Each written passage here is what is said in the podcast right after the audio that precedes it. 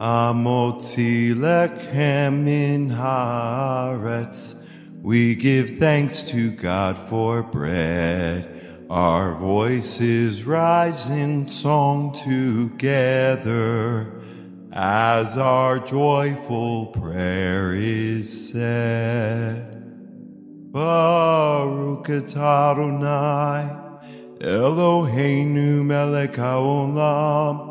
HaMotzi Lechem Min HaAretz. Amen. Blessed art thou, Lord our God, King of the universe, who brings forth bread from out of the earth. Amen. Barukata Adonai Eloheinu Melech HaOlam borei pri hagafen. Amen. Blessed art thou, Lord our God, King of the universe, who creates the fruit of the vine. Amen.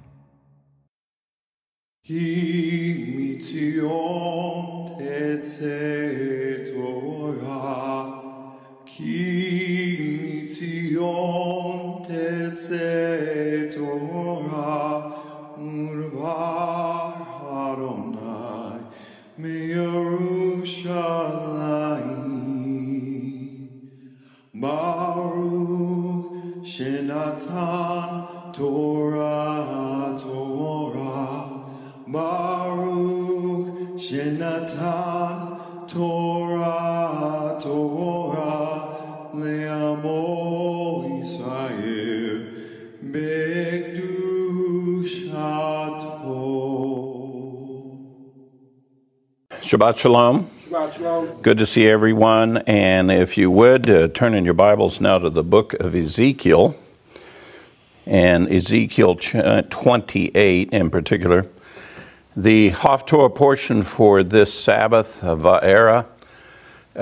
Just to review very quickly what you heard about Va'era, is this is the Lord now specifically directing Moses to go to Pharaoh and essentially begin to pronounce the early judgments upon Egypt to get the Pharaoh to let the people go.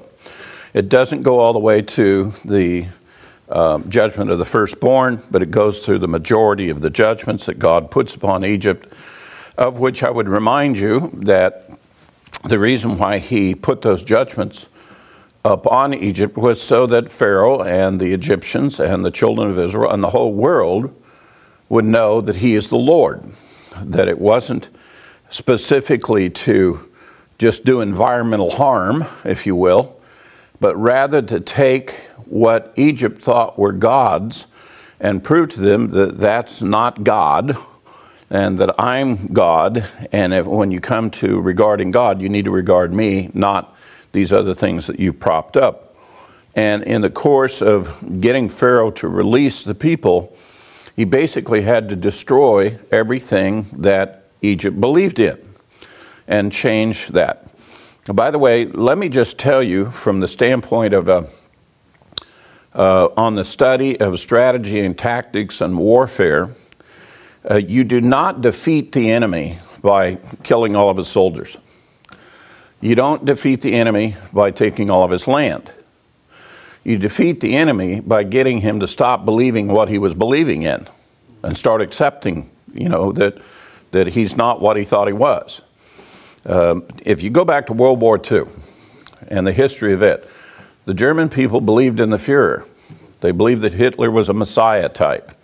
The Japanese believed in the emperor, that he was godlike. And when we went over in World War II to defeat them, we had to prove to the German people that the Führer was not who he claims to be, and to the Japanese that the emperor is not who he is. Since those days, we have ceased to understand that principle, and the reason why we have constant ongoing battle after battle, warfare, strife, and so forth, is because we've lost the perspective of that you must defeat what the enemy believes.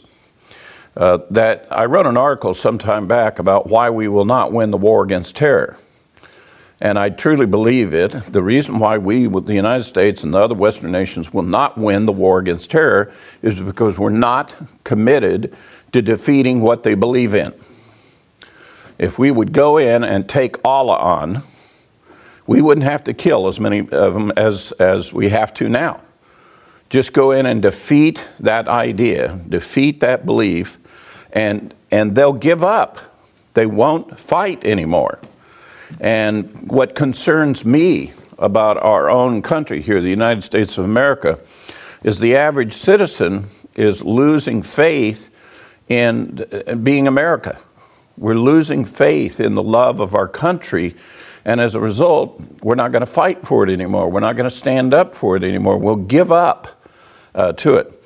And by the way, it's all unbelief in the one true God and belief in wrong things. That is where the trouble comes in the world. I give all of this as a context because this Haftorah portion parallels the Torah portion in that God's pouring out judgments, trying to convince Pharaoh and the Egyptians not to believe in those other gods, but to believe in him. And in this particular one, this is Ezekiel while he's a captive in Babylon.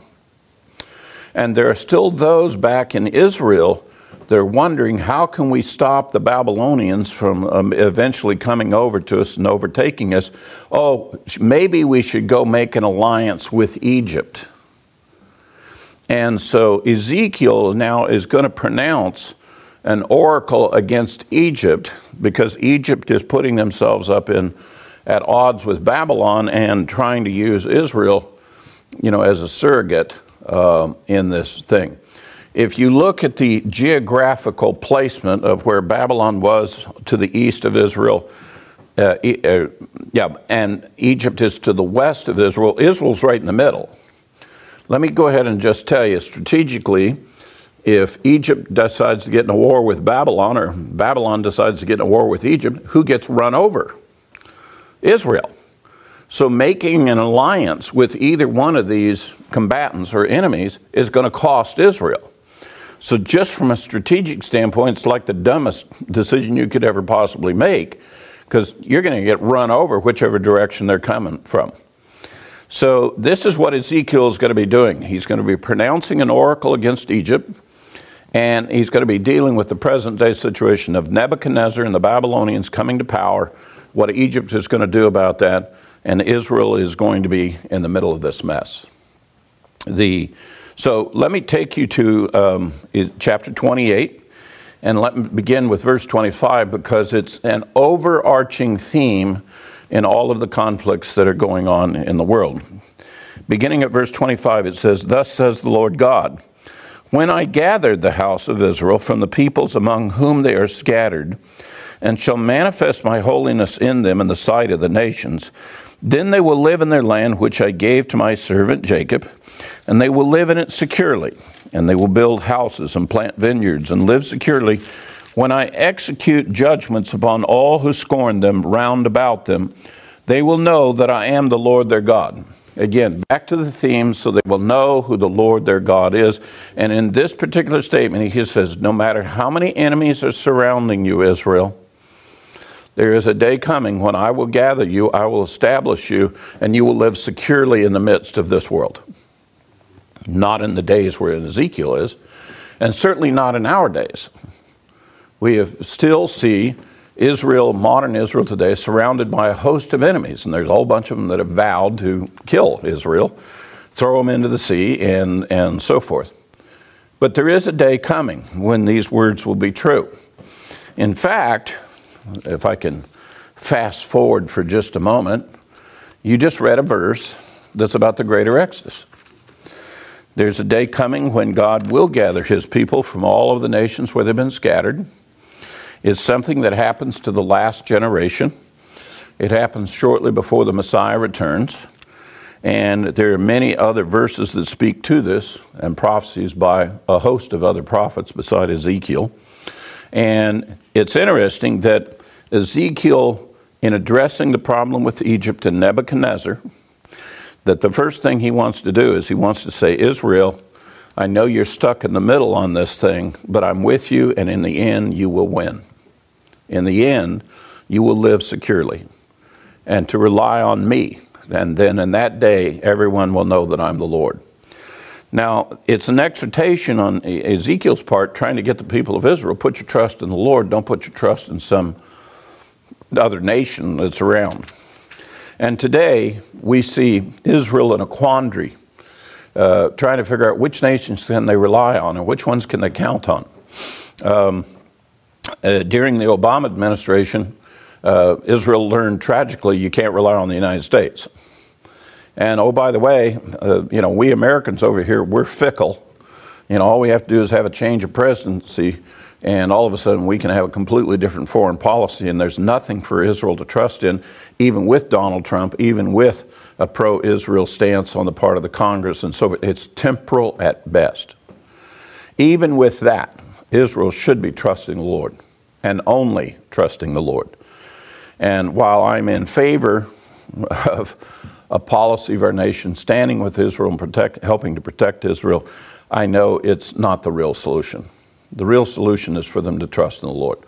By the way, you can take personal application of that in your own life. A lot of times people are looking to others to be their security, either family members or friends or whatever the case may be. I have learned a long, long time ago that you need to learn to trust God and work with other people. Don't trust other people and then try to work with God. It doesn't work out. People change their minds. Things happen. And you cannot count on them. They are fickle. They will change their mind if the circumstances for them change. And to including good friends, you know, will turn their backs on you if the opportunity presents gain for them in another way. So here's Israel trying to make a deal with Egypt for their protection against Nebuchadnezzar. And here is now the statement that Ezekiel speaks to Egypt. And he's really saying this to despoil Israel relying on Egypt against Babylon. So chapter 29, beginning at verse 1, it says, "In the 10th year, in the 10th month, on the 12th of the month, the word of the Lord came to me, saying, Son of man, set your face against Pharaoh, king of Egypt, and prophesy against him and against all Egypt. Speak and say, Thus says the Lord God, Behold, I am against you, Pharaoh, king of Egypt, the great monster that lies in the midst of his rivers, that has said, My Nile is mine, and I myself have made it. And I shall put hooks in your jaws, and I shall make the fish of your rivers cling to your scales, and I shall bring you up out of the midst of your rivers, and all the fish of your rivers will cling to your scales. And I shall abandon you to the wilderness, you and all the fish of your rivers, and you will fall on the open ground. You will not be brought together or gathered. I have given you for food to the beasts of the earth and to the birds of the sky. Then all the inhabitants of Egypt will know that I am the Lord, because they have been only a staff made of reed to the house of Israel. And when they took hold of you with hand, you broke and tore all their hands. And when they leaned on you, you broke and made all their loins quake. Therefore, thus says the Lord God, Behold, I shall bring upon you a sword, and I shall cut off from you man and beast. And the land of Egypt will become a desolation and waste. Then they will know that I am the Lord." Again, you hear the language, and they will know I am the Lord. That's the language that goes back to the judgments in the original Exodus. Every judgment was given with the exhortation so that you might know the Lord. And that's what's going to happen again. Now, let me give you the circumstance. Let me give you the word picture that's really being played here. Ezekiel is playing to that Pharaoh, and the force of Pharaoh, is like a crocodile. This monster in the river is really making reference to a crocodile. I don't know if you know the difference between an alligator and a crocodile, but the crocodile is far worse. A crocodile can actually swim in salt water, and so the river would go, the Nile would go all the way to the sea, and so you had these crocodiles that would make their way up the river because they can live in salt water. Alligators can only stay in fresh water. But and by the way, a crocodile is even more fearsome than an alligator. And if you get crocodiles are known for killing people. You know, alligator might bite you, but a crocodile will eat you. And they're usually much larger. And amongst those who are in the rivers and operate in the rivers with them, they're deathly afraid of them. So the prophet equates Egypt and Pharaoh to being a crocodile. Now you think you're fearsome. You think you're terrible. You think you're able to deal with any situation. Well, you know what? If you're in the river, trying to swim in the river, you are. However, not all of Egypt is river. And all I got to do is grab you by the jaw and jerk you out of that river, bring you out in the wilderness, and you're history, pal. You're in deep trouble. You're not in your environment where you were strong. And in fact, when I drag you out into the wilderness, out into the open ground where you're at, and let all the fish come with you that they want, all of you are going to die. In fact, when it all gets said and done, after you die, birds are going to come and just pick on you and eat you. Some pretty powerful imagery from God threatening Egypt. Now, why the threat? Why to do that? Because of the way they treated Israel. Israel came to them seeking for help. They exploited the situation. They came to say, can we lean on you a little bit? Can you assist us? Can you help us? And instead, Egypt kind of double-crossed Israel. And here was the ploy. Here was what was going on. You see, Nebuchadnezzar's got to go through Israel before they come to us. So let's encourage Israel with our fake support that we'll stand with him. You stand up to Nebuchadnezzar. You stand up to him, and we'll be with you. We got your back. You ever heard that expression, I got your back? Yeah, Egypt is, I've got your back, and I'm all the way back several blocks from you. I got your back. And the idea was that they were going to use the distance and time so that when Nebuchadnezzar came in and hit Israel, and they were bolstered to fight because they were relying on Egypt, they would get slaughtered. And that Nebuchadnezzar would somehow be slowed to come down and attacking Egypt. Au contraire, that's not the way it worked out. All they did was double-cross Israel, and Ezekiel had warned Israel, don't make an alliance with Egypt. And they came down, and now he's going to pronounce, this is what Nebuchadnezzar is going to do with you, Egypt. So if we continue our reading, it says, the land of Egypt will become a desolation and a waste, then you'll know that I am the Lord. Verse 9, because you said, the Nile is mine, and I have made it, therefore, behold, I am against you and against your rivers, and I will make the land of Egypt an utter waste and desolation from Migdal to Syene, and even the border of Ethiopia. That's the entire country. That's all of it. Therefore, behold, I am against you and against your rivers, and I will make the land of Egypt an utter wasteland. I already read that. A man's foot will not pass through it, and the foot of a beast will not pass through it, and it will be uninhabited for 40 years. There are Egyptian records where it talks about its ancient battles and warfare with other nations and so forth. This has been archaeologically confirmed that this happened. That Egypt, as a result of the battle with the Babylonians, went 40 years of sheer desolation. Just like the Lord said, just like Ezekiel said.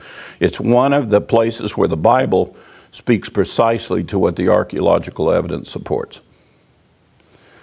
And the reason why it's being said is because God is passing that powerful a judgment down on Egypt. You would have thought Egypt would have learned their lesson when the children of Israel came out about this God. However, this generation didn't know about that, because it's another archaeological fact that the Egyptians did not want to record, and they pursued not recording, of how there was this group of people with the father Jacob, and that they were in the land, and that these slaves got up and walked away from them, and Egypt suffered and greatly for 40 years afterwards. There's only one archaeological record that simply says that Egypt died for 40 years. And it's talking about the time frame when Jacob and the children of Israel left. Now, it's just a simple fact. If you're a nation and you're recording your history, a little play on words, it's your story, you know, his story. And you're always going to put the good stuff in there, but kind of diminish the bad stuff. You know, the part where you shot yourself in the foot, we'll just gently pass over that and refer to how great a hunter we were when we got other things, shot other things. And the same is true of Egypt and the human behavior they have. But the fact of the matter is that God did come down with the Babylonians and did wipe Egypt out. Let me read you just this final part here. Verse 14, and I shall turn the fortunes of Egypt and shall make them return to the land of Pathros, to the land of their origin, and there they will be a lowly kingdom, and it will be the lowest of kingdoms, and it will never again lift itself above the nations, and I shall make them small, that they will not rule over nations. Oh, by the way, the Egyptian army went out to meet the Babylonians, got their tails kicked, and they went home, and they've never been a world power since. And there was a time when Egypt literally ruled a huge chunk of the world. They have no power over any other nation since these days.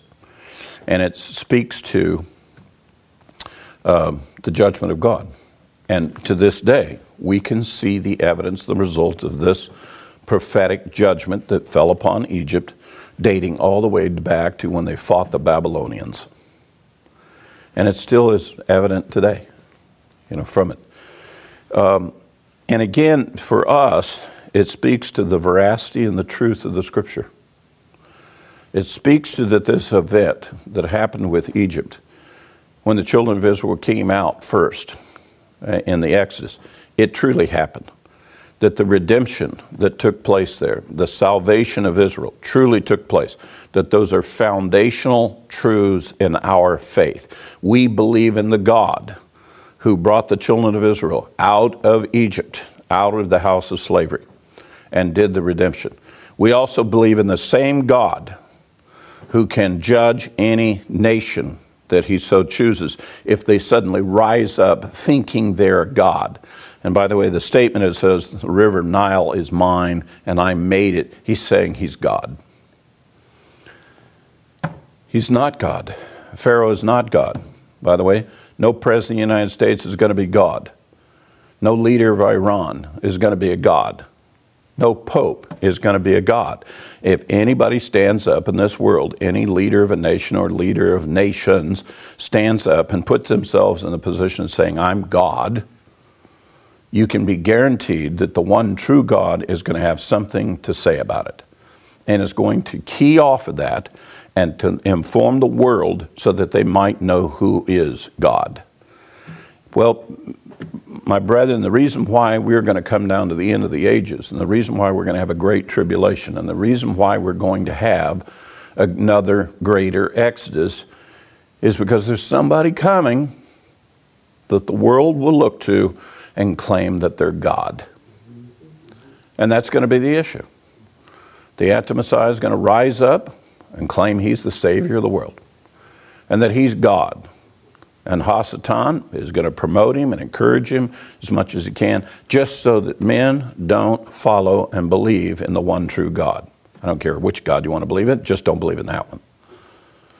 And God is going to use that for judgment purposes, so that everyone will know who the Lord is. If you don't know who the Lord is, you have no chance of salvation. None whatsoever. Nobody's going to be making it in the kingdom and saying, gee, I didn't know there was any gods. They will make it into the kingdom because they trusted the one true God.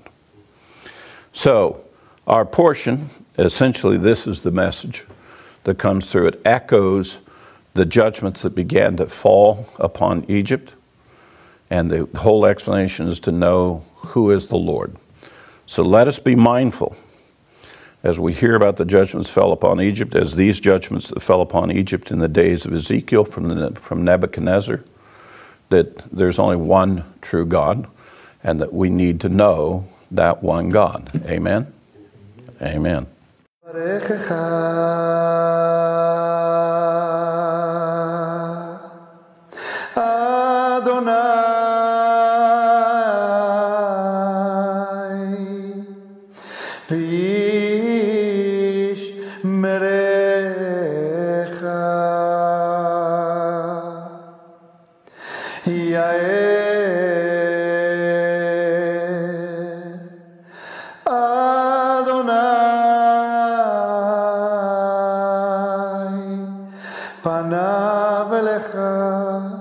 Vi huneka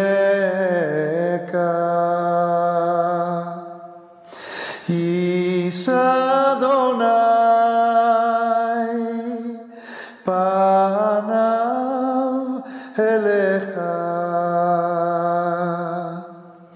Ve'asem Lecha